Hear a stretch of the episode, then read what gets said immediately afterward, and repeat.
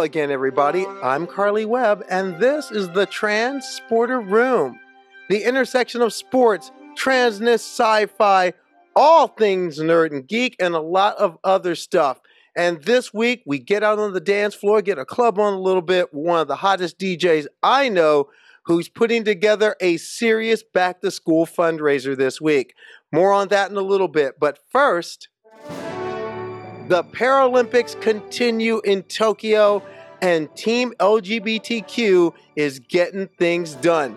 You really thought we'd just be satisfied with that one medal on the first day? Not a chance.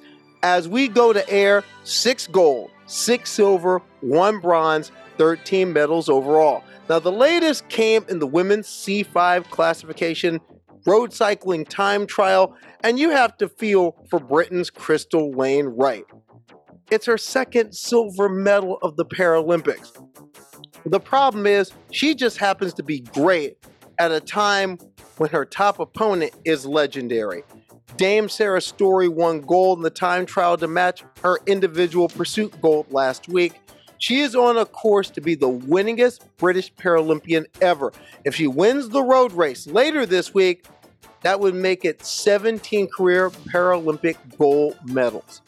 Also, congratulations are in order to Ireland's Katie George Dunlevy. In the women's B time trial, her and her pilot Eve McChrystal are the defending Paralympic champions. And they went out to the track at Fuji International Speedway on a mission. Oh, by the way, to all the video game heads, yes, it's that Fuji International Speedway. You know what I'm talking about.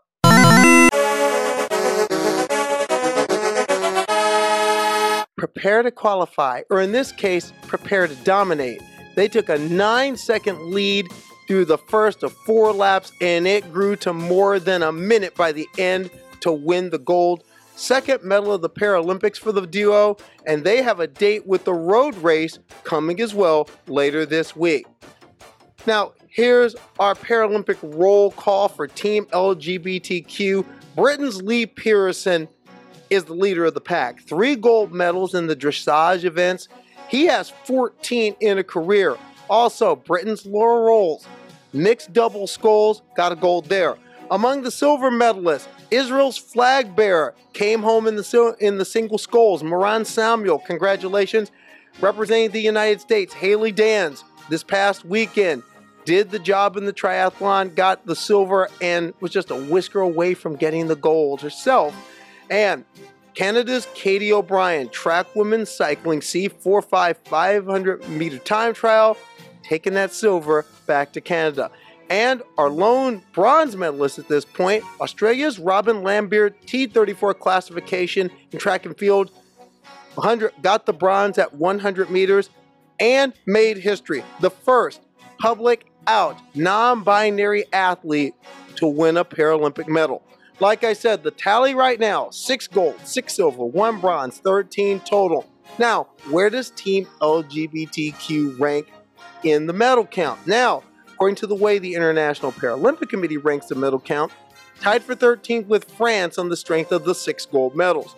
By total medals, Team LGBTQ is 19th, tied with Mexico, Canada, and Iran. But you know, on the transporter room, we use the Carly Paralympic Index. It's a point system 10 points for gold, 5 points for silver, 1 point for bronze. And under that system, 13 medals for 91 points, tied for Japan, the host nation, for 12th. Now, the overall lead by any metric is China 59 gold, 129 total medals, 812 Carly points. They're the runaway leaders here. Number two, Great Britain, 29 gold, 80 total medals, 433 Carly points. Now, switching gears, a couple of weeks ago, we talked about the New York Times article and video feature surrounding a competitive transgender woman who likes to run named Andy Taylor amid the backdrop of the current trans rights debate and so on. Now, the feature has certain nuances. Some I can rock with, some I can't. Now, Taylor had some certain things to say. One of those she was quoted saying in the article as, quote, I'm not a cheater, but I may have an unfair advantage, and talked about kind of this dichotomy. Now, what came after on on Twitter, on a lot of different social media, was a lot of kudos for being honest and quote, staking out middle ground. And like I said two weeks ago, I am I have a criticism of a lot of these of some of this coverage and a lot of these opinions that come from it, and I've made my criticisms known. But there's one thing in particular that came on the Twitter a, a day or two ago that really struck me. It was from Patrick Healy. Now, Patrick Healy is the deputy editor of the New York Times, and they put out a tweet saying, I've never seen a story like Andy Taylor's. There's a lot of talk about sports competition and trans athletes. Taylor is so open and searching about a desire to compete as a trans woman and why she feels she struggles to do so. Now, Mr. Healy is entitled to his opinion. But Mr. Healy is not necessarily entitled to his own facts. When one of those facts that he tried that he's trying to sell is that we don't hear much from the athletes. And as if in a sense it's wow, we're finally hearing from a trans person. First, we have to beg the question.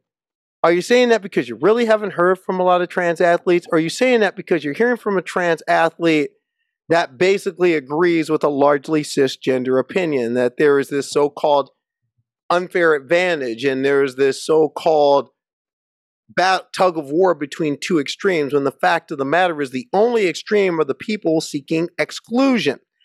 Now, Mr. Haley, if that's not the case, I have a question. Another one, rather. Do you read your own newspaper? Because in June, the Times had a feature on CC Telfer. Yes, that's CC Telfer. You know, Division two national champion a couple of years ago, CC Telfer. History making trans woman athlete at the NCAA level, CC Telfer. Mr. Healy, underneath the post were a whole lot of trans journalists who have written about trans athletes. And many of those includes a lot of transgender people who are in the craft and Trans journalists have an association, the Trans Journalist Association, of which I'm proudly a member, where there's hundreds of us who have written these stories. One person who really brings out what this issue is about is Christina Kahrl. Now, Christina Kahrl is the sports editor of the San Francisco Chronicle. She's also the first trans person to be named an executive editor of a major American newspaper. She tweeted, in addition to the New York Times doing a reliably bad job covering trans issues, it should surprise nobody that erasing and ignoring trans journalists is something else to its discredit. Now, this fall, some 35 states are going to be fighting over a number of these issues, such as participation by student athletes who are trans in interscholastic and intercollegiate athletics, um, matters of affirming health care. And even with the recent Gavin Grimm settlement, there are some who want to put the bathroom bill back on the floor of the legislatures again. To the cisgender people in the craft, please don't be like Patrick Healy. There's a lot of reporting out there, and a lot of it's easy to find. And also to those also in the craft who, especially those who make hiring decisions, and 99.99% of you are cis. Um, to quote my dear friend, and in many ways the founder of this feast we call the Transporter Room, Dawn Ennis, a simple idea. To quote Dawn on her Twitter, how about hiring some trans people? Now, let's turn to a little bit of trans joy. And first, I have some trans joy for all the people at Manchester, England Pride this past weekend who chased away the hecklers from the LGB Alliance when they tried to get in the way. Good on you. Now, the LGB Alliance is a group that started in the UK a couple years ago, and they're trying to set up shop around the world, including in the United States. And the idea is separate cisgender LGB from trans people because the fight for trans rights goes against the fight rights for everybody else's rights, which is that's farcical, laughably farcical. And in fact, a lot of these people are actually straight people, and they're playing into the hands of the most ravenous, most decrepit anti LGBTQ lobbies in the world, most of them based in the United States. Just remember, the LGB Alliance is largely straight people trying to tell cisgender, lesbian, and gay people that their enemies are trans people. Also, some trans joy for Shon Faye, one of my one of my favorites in the atmosphere. Activist, poet, you name it, they've done it. And she just wrote a book. Transgender issue, an argument for justice. That book drops today, and I'm definitely gonna read it. There's already a picture floating out there of Owen Jones, the the noted pundit and commentator, was on the beach on a vacation reading an advanced copy. Now, this book is one of the two very important books by trans authors that came out this year. The other one, American Fascism How the GOP is Subverting American Democracy, by good friend of the show, Brynn Tannehill. And I'm currently reading that right now. And if you haven't picked that book out, you should. Pick that up, order it. And we're also going to put a link to the interview that the podcast did with Tannehill back this past spring on this book and why it should be required reading if you want to know where we've been and the scary place we could go if we don't stay vigilant. And Trans Joy for a new ad campaign by Michelob Ultra. Anheuser-Busch has announced this big ad buy in advance of National Women's and Girls in Sport Day. $100 million, big campaign to support women's sports. And I saw the opening commercial and whoa, CC Telfer was in it. And that makes me happy. Telfer is not just a hero to me, she's like a sister to me. And that is a first for a trans woman athlete. Now, the last time we saw a trans person in sports in an ad, did we ever think we'd ever see that? We didn't until the 2016 Olympics and a certain Chris Mosier in a Nike ad. Well, there's that noise. You know what that means. Got to take a break to give some love to the sponsors. When we come back, a DJ who is on point trans and is putting up a party for the right to fight this weekend. I'm Carly Chardonnay Webb. This is the Transporter Room. Stay with us.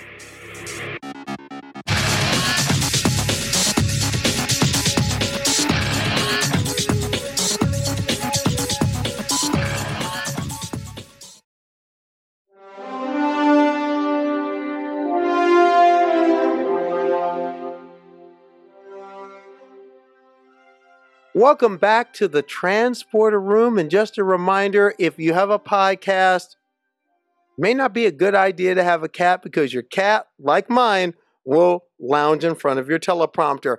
I'm Carly Chardonnay Webb, and we have a special guest and a dear friend joining us this week. It's said that isolation is an incubator for homophobia and transphobia, and isolation in many ways has been a coin of the realm since last March.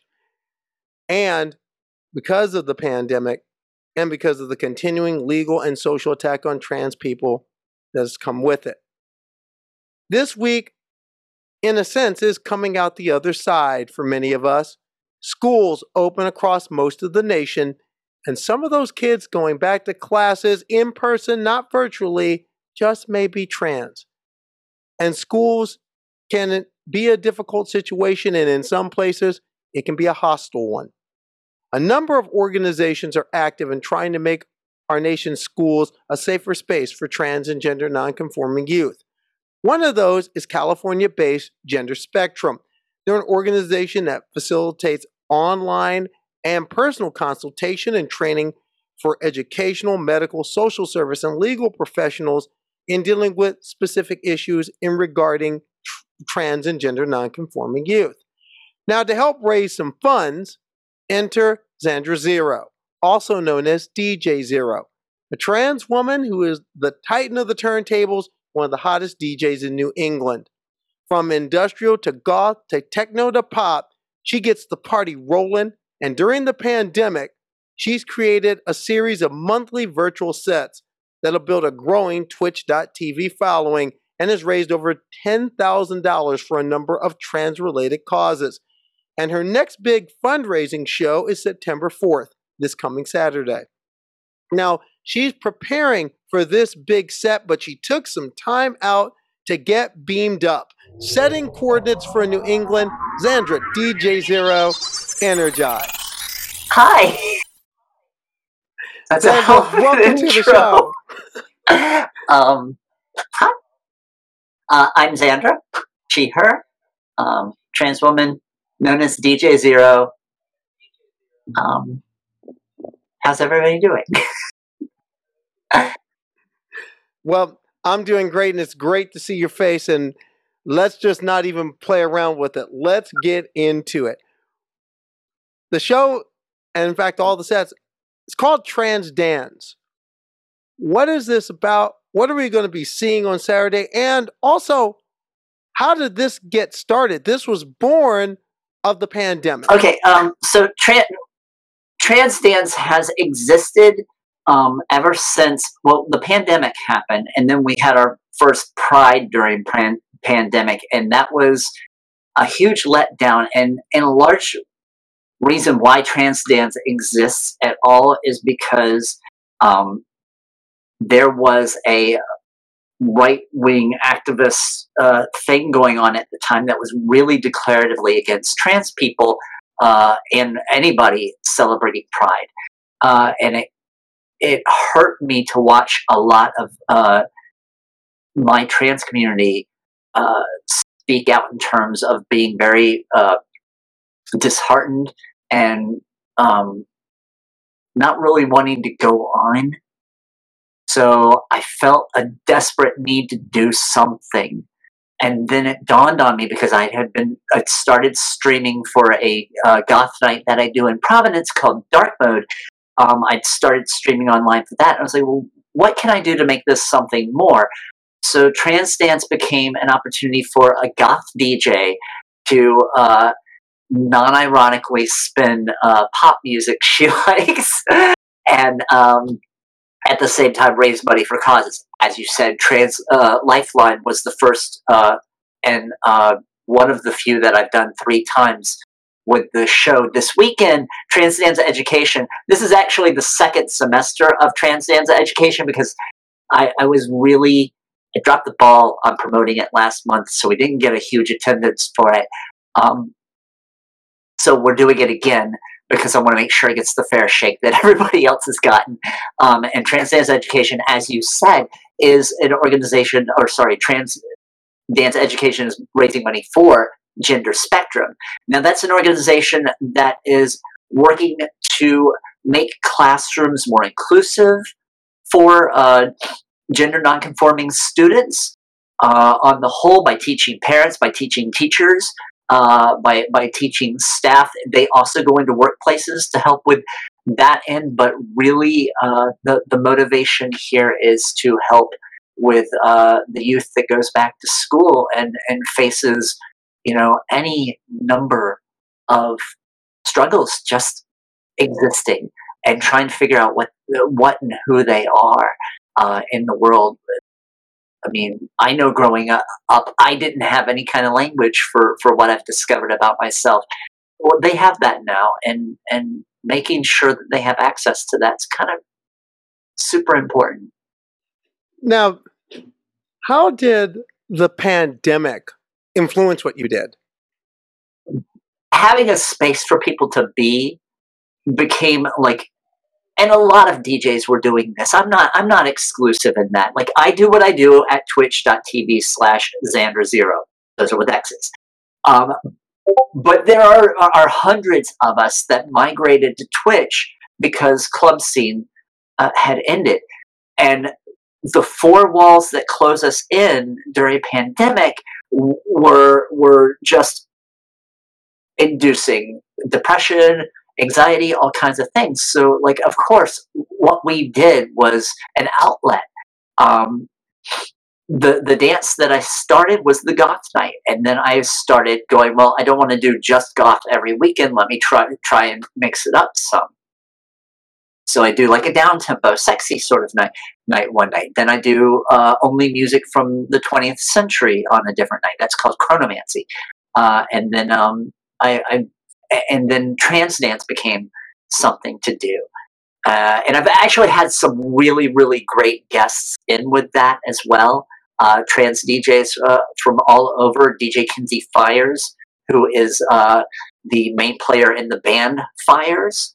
Um, uh, DJ Omega Telic from Albany. They are non binary and uh, they are part of a group called Resist out in uh, Albany, which has adopted me into the family.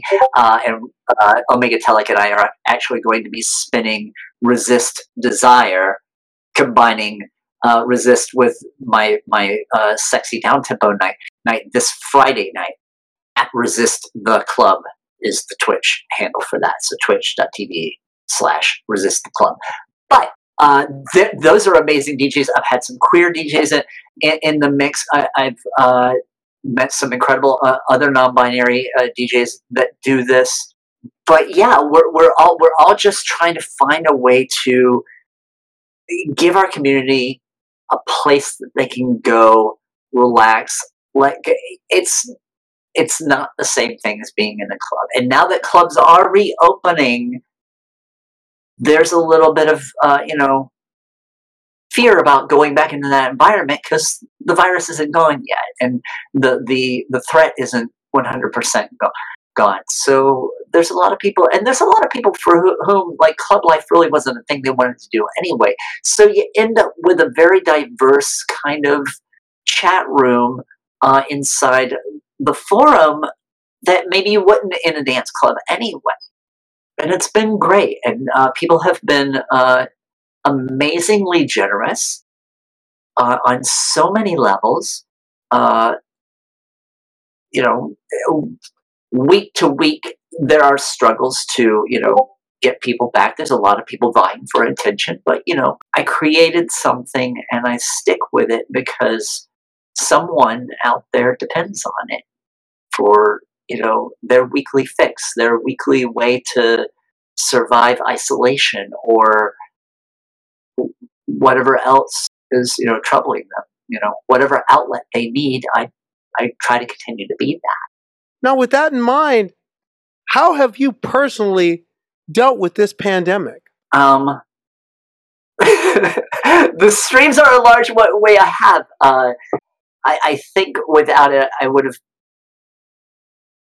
um, I struggled honestly. Like like I I didn't leave. I, I spent a lot of time um, chatting within various online Discord groups to uh, keep company with people, and I met new friends from all over. Uh, and I learned more about myself that way.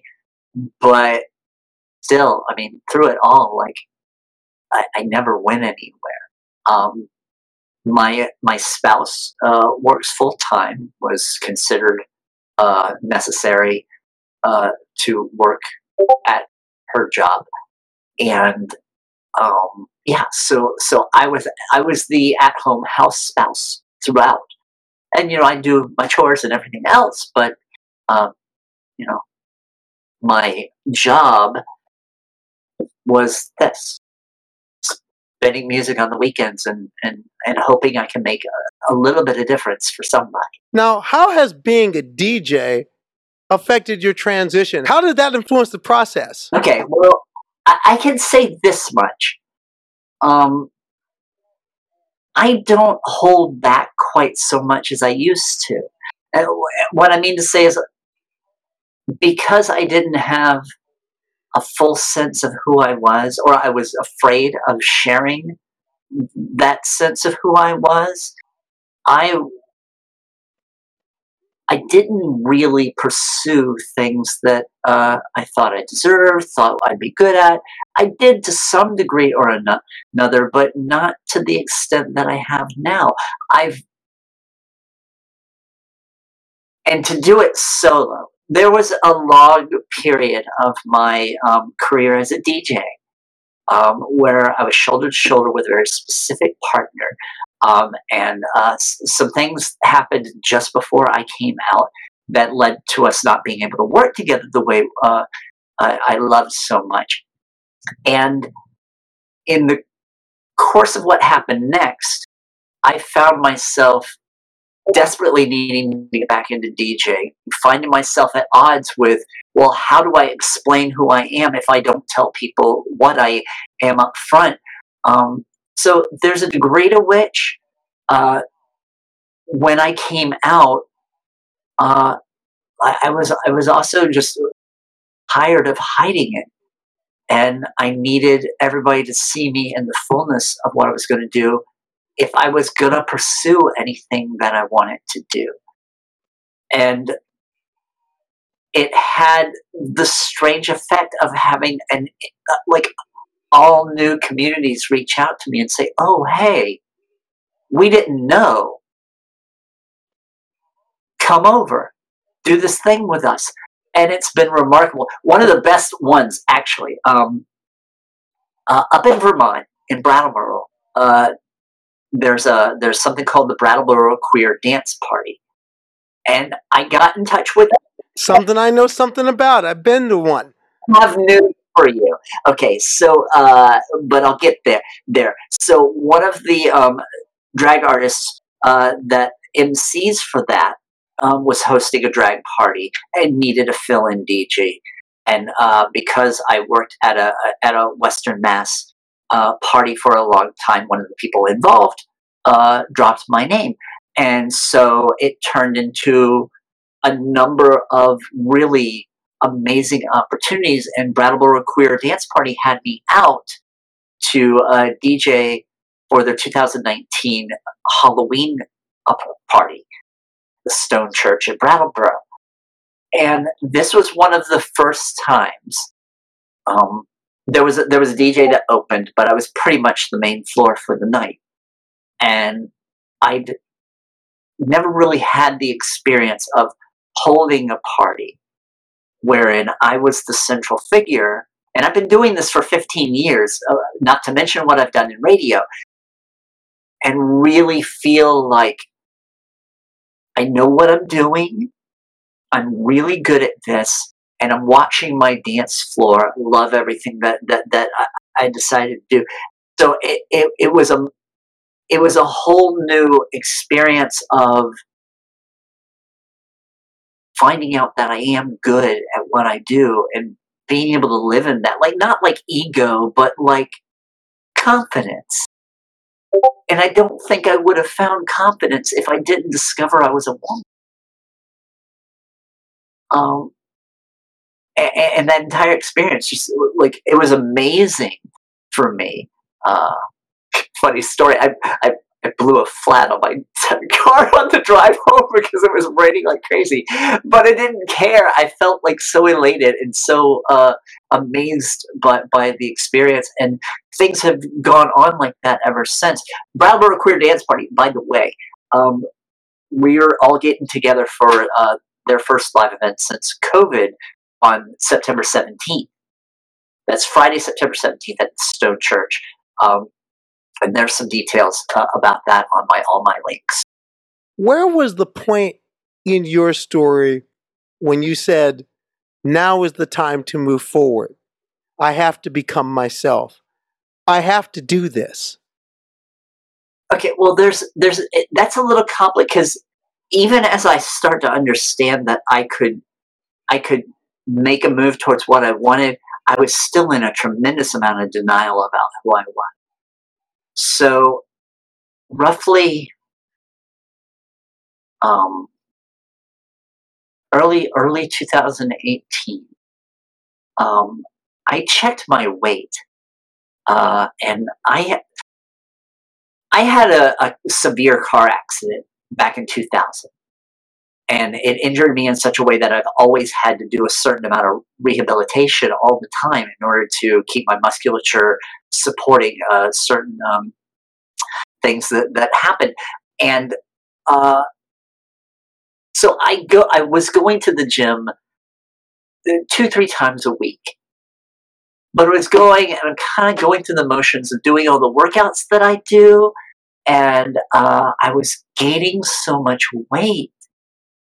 Like, I, I, was really like unhappy and miserable the entire time and I couldn't figure it out. So I checked my weight one day, and uh, it had reached a point I'd never seen before, and I got scared. I got scared for my health.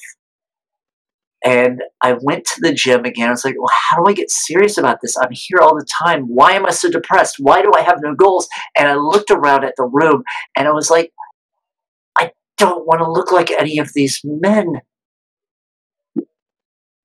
but I had been saying something to myself all along that I finally let myself hear is that, oh, I, am not looking at the women in the room because I'm attracted. I, I'm looking at them because like I want what they have. I want to be doing what they do.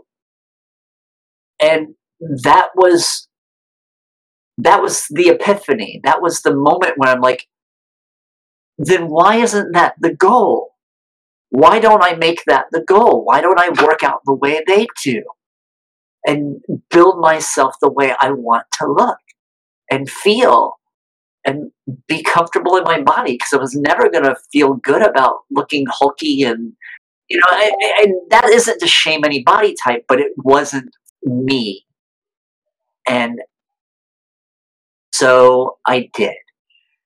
And that moved forward into um, an, an entire effort to feminize myself in ways and begin wearing women's clothes and and start to realize how much more comfortable and happy I felt. You know, I finally came out. That was uh, in June of 2019, and uh, after I came out, like three months later, I sat down for uh, dinner with my wife and uh, a friend, a, a, couple of friends, one of whom is non binary. And Z was talking about um, their uh, testosterone injections. And as Z was talking about it, I started thinking to myself about why I was not considering that for myself. And then a, a discussion um, later made me go, you know what? Yeah, I do kind of want that. And so I went in for an appointment to get questions answered. and I walk out with a prescription and going, okay, I guess I'm doing. I it, I, I well, I, isn't that how that works? Just about every uh, time. yeah, well, they they weren't like they were very informative, and you know, you do the informed consent thing, and they they, they weren't hesitant at all. They were like, "It's clearly what you want."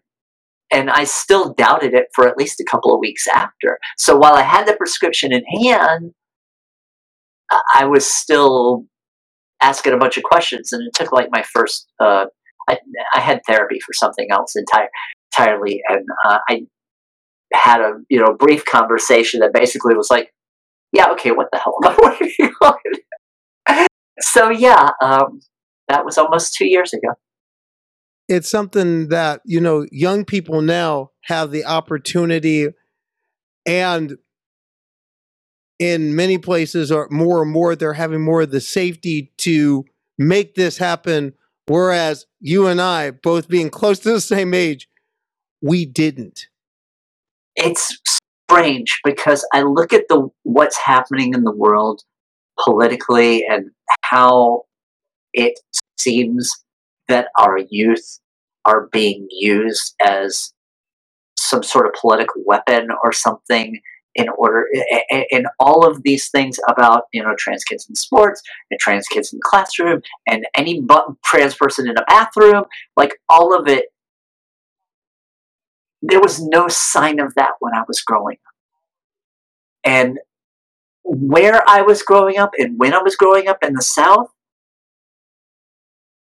I had such internalized phobia that even if anyone had suggested those things, I would find ways to laugh, act silly, act weird. Weird was my shield.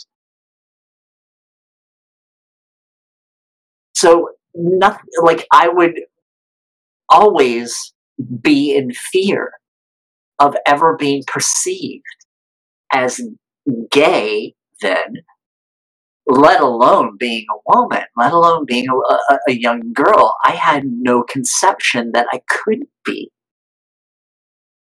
The youth of today can be in a way I never could. And I want that for them if it's what they need for themselves. It's not it's not a choice any of us make lightly to go down this road in a world where it's harsh and unforgiving sometimes. And and I have a lot of compassion for anyone who has to struggle with that, especially with regard to that leading to any form of ideation that that that that may make them decide to just give up. And I don't want that for them. I want them to have the wor- world where they can step forward and say, "Yes, I was born this way, but this is who I am today, and this is what I have always been and been unable to communicate. And once they can, that should be celebrated. That shouldn't be diminished. So, yeah, groups like Gender Spectrum and, you know, the variety of other groups that I have uh, done uh, charities for, like working so hard to give them space to do that is important to me. Um, lar- largely, I just like everything about trans dance has been to keep us alive, to keep our community alive, one way or another. It's raising money for food. It's it's giving support with, with, with you know hotlines. It's finding those groups that will fight the battles we need fought uh, uh, in legislation. Like all of those things are super important, but they all boil down to the same thing. How do we live another day safely and free to be ourselves? Before I came out, before I understood who I was, there was a tweet that I found and I saved it. And it spoke to the harm done to a trans person the day after the Republican candidate was elected. And it was not small. And it's very trigger warning y to, to repeat. So I'm not going to, but I will say that even not knowing I was trans, something in that moment reflected to me in the danger we face, we all face, even outside the trans community. And hmm. that's behind us, we hope. So people need to vote in the midterms to make sure that things don't turn uh, in, in, a way that uh, is even worse.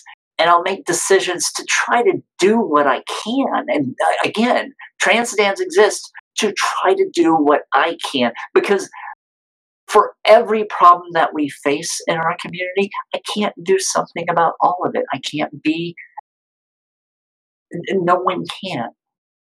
But we can all do a little bit of our part, you know? And even if what I do is just gather people in a room and collect money to throw money at a problem that someone else is is addressing far better than maybe I could, then that's what I'll do. Now, one thing is you've been visible. You build a Twitch TV following, and visibility, yes, it matters.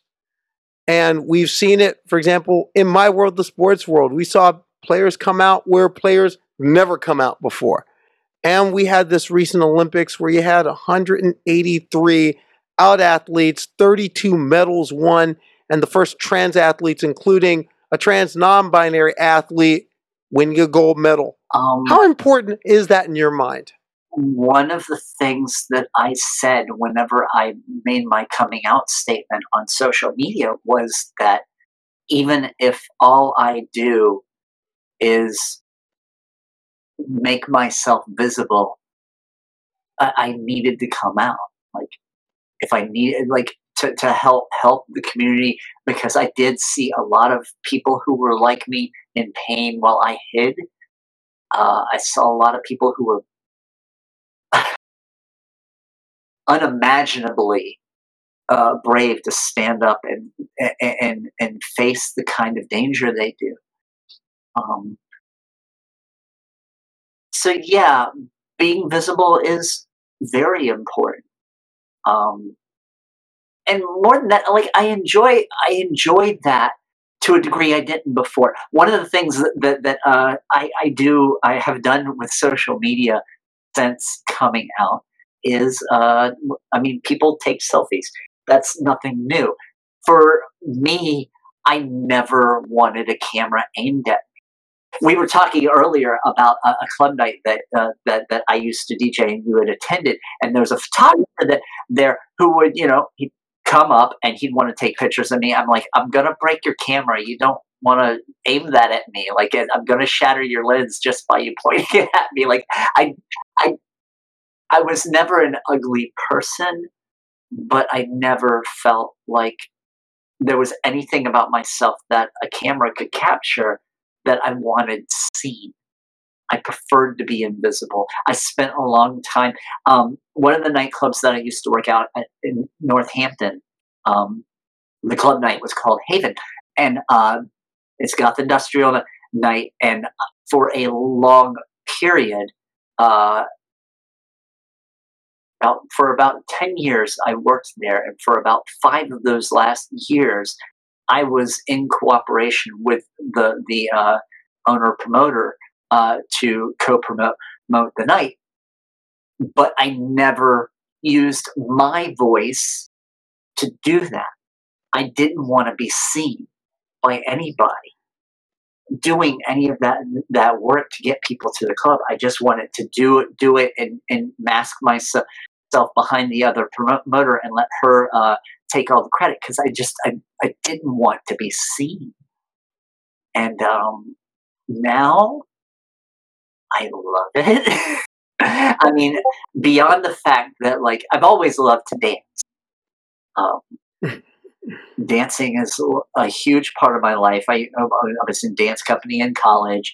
Uh, I taught at Arthur Murray's um, for a, a, a, few years, and I have always loved to dance. Um, once I came out, I could express myself on the dance floor in ways I never could before, for because I wasn't afraid to be seen And so what if somebody looked over and you know clocked me as trans for whatever reason?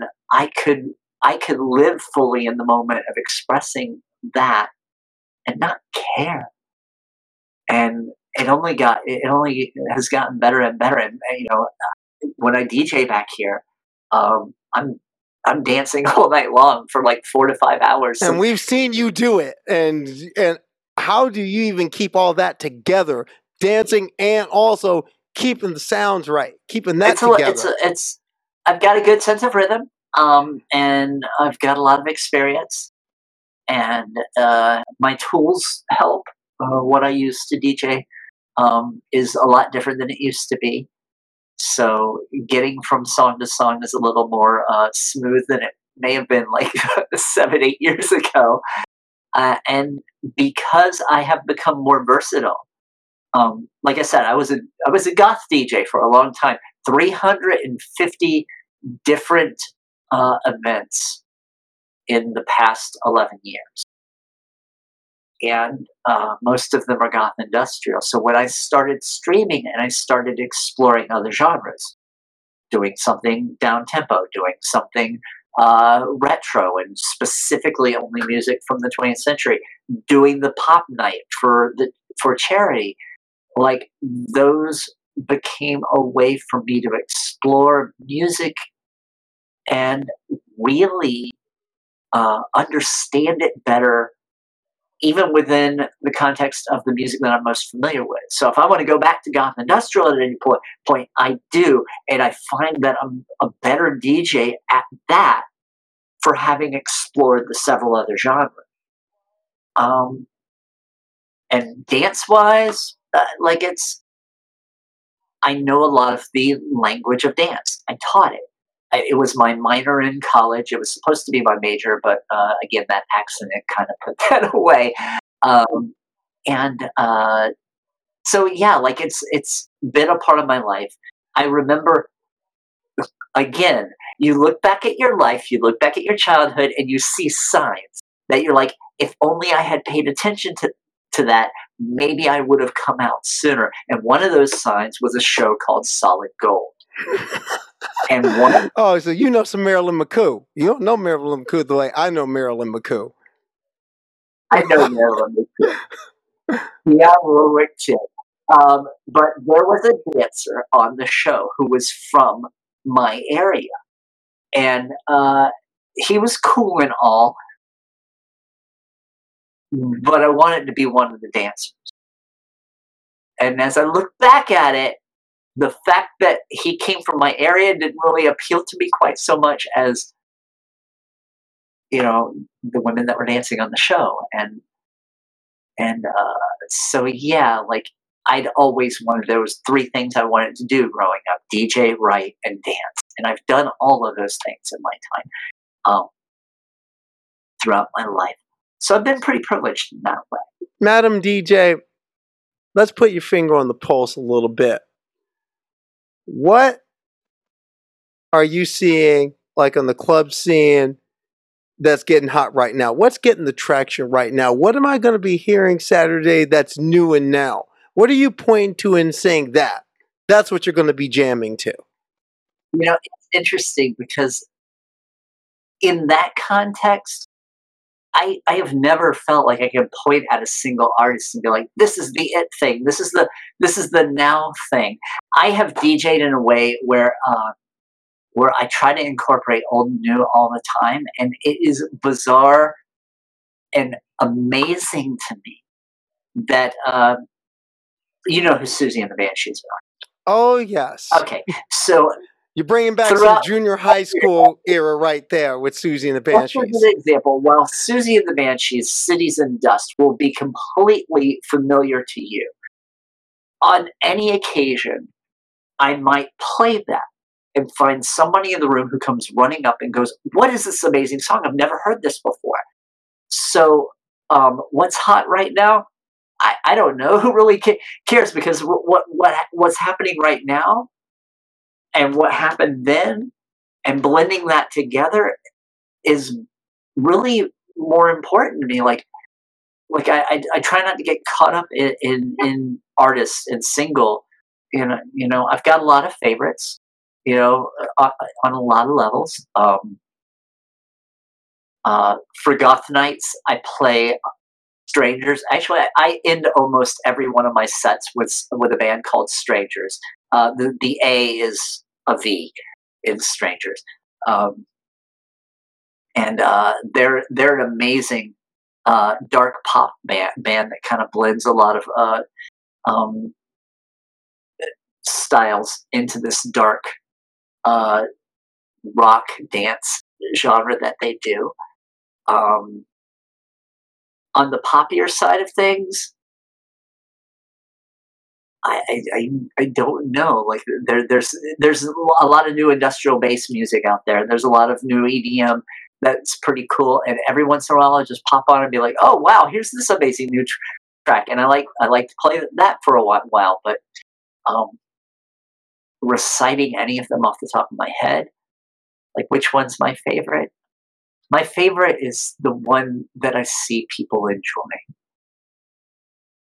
Zandra, I'm going to put a challenge up to you. Say there's a kid, young trans kid, about to head back into a classroom.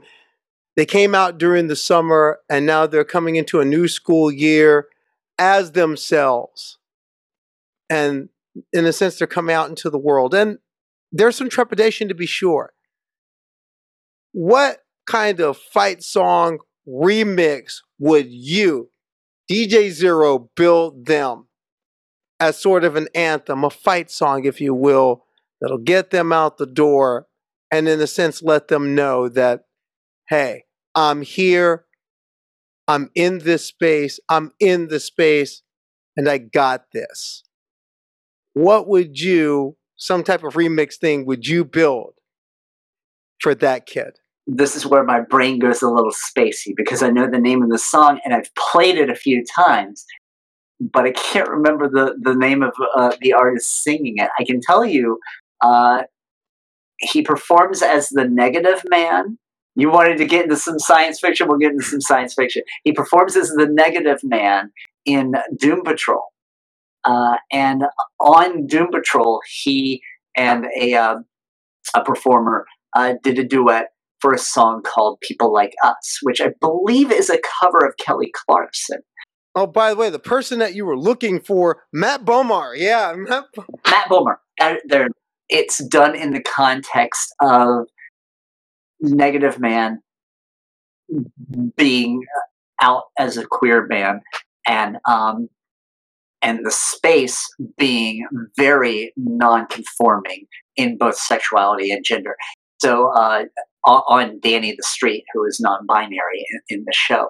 So yeah, that song has been one that on many occasions I have ended my, my trans dance sets to, to because it speaks to a large degree about about uh, you know fighting to be who we are, are through uh, fire and uh, how important it is for people like us to to to stand together. Using that kid as kind of the example, how important is it for that young person to know that from us, especially from from us adults in the community, to know that we're with you, we support you, we have your back, and you got this. How important is that message, especially right now with schools opening up, and also with this with this set you've got coming up? How important is that message? I was moving towards the moment I would come out. I had a very, very close community of friends who were there for me, that supported me, that didn't judge me. Um, it was, I felt rare and special. And in a moment, something happened where I lost my access to all that. And in the moments that I was reeling for purchase, all I could do was try and seek out something to replace it, somebody to replace it. So, yeah, having someone there for you to say, what you're doing is okay, what you're doing is right for you, what you're doing is important for you to express for yourself. It's it's immeasurably, you know, in a world where we have so much internalized phobia bearing down on us on a daily basis that we have to like even those of us who have come out we have to examine that about ourselves uh, uh, constantly because it's such a part of our culture such a part of our our society such a part of our media. And as you're only just learning if you don't have role models, if you don't have somebody who's already there, if you don't have somebody who can give you some piece of information that will make you go, oh, that connects specifically with what I'm feeling, then yeah, who knows how long it will take. So yeah, that that visibility we talked about. For those of us who can and and and and should be in the light to say, it's okay to be in the light. Zandra, have a great show on Saturday. You know I'm going to be there. I'm going to be dancing it up with you.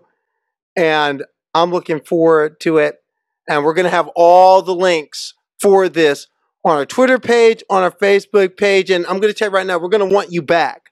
So, hey, Zandra, thank you for being in the transporter room. And again, I'm looking forward to what you put up this weekend. Thank you so much for having me, Carly. I really do appreciate it. It was a lot of fun and really nice to finally catch up with you on some level or another. Yeah, I mean, it. I know it's hard. It's hard for us to connect, but I'm glad we could connect here. Okay. But hey, we're gonna beam you back down so you get ready for that set. Energize, Zandra. Thank you for being on the show, and thanks to all of you for being for being a part of the transporter room this week. And just to know all the links for this weekend and all the other things Andrew's going to be doing, it'll be on our Facebook page, it'll be on our Twitter page. And also, please leave a message on our Twitter page and our Facebook page. If there's something you want to see, if there's something or something you want to say about how we're doing, if you like what we're doing, or if you don't like what we're doing, leave that message because everything I do here at the Transporter Room, I do for all of you, the people who support us. I'm Carly Chardonnay Webb. Live long and prosper, steady as she goes. I'll catch you all next week.